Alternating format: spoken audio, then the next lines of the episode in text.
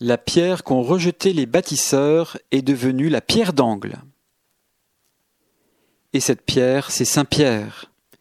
Les bâtisseurs d'une religion raisonnable auraient certainement choisi un autre homme pour construire une nouvelle religion. Ce type était presque illettré, un peu rustre, traître, peu enclin à prendre des décisions. Même après la Pentecôte, il faut que saint Paul l'asticote et le harcèle pour qu'il comprenne sa mission universelle. Et pourtant, c'est lui, Saint Pierre, ce pauvre gars, que Jésus a choisi. La pierre, c'est Saint Pierre. La pierre qu'ont rejeté les bâtisseurs, c'est aussi le Christ.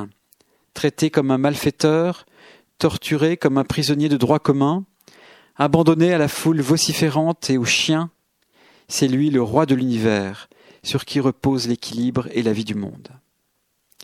Mais la pierre qu'ont rejetée les bâtisseurs et qui est devenue la pierre d'angle, cette pierre, c'est aussi chacun de nous. Nous sommes les pierres vivantes de l'Église, dit dans une formule géniale la lettre de Pierre.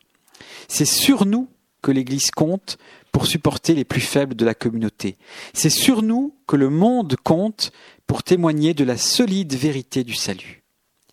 La pierre d'angle que je suis ne trouve son assise que sur le roc des fondations.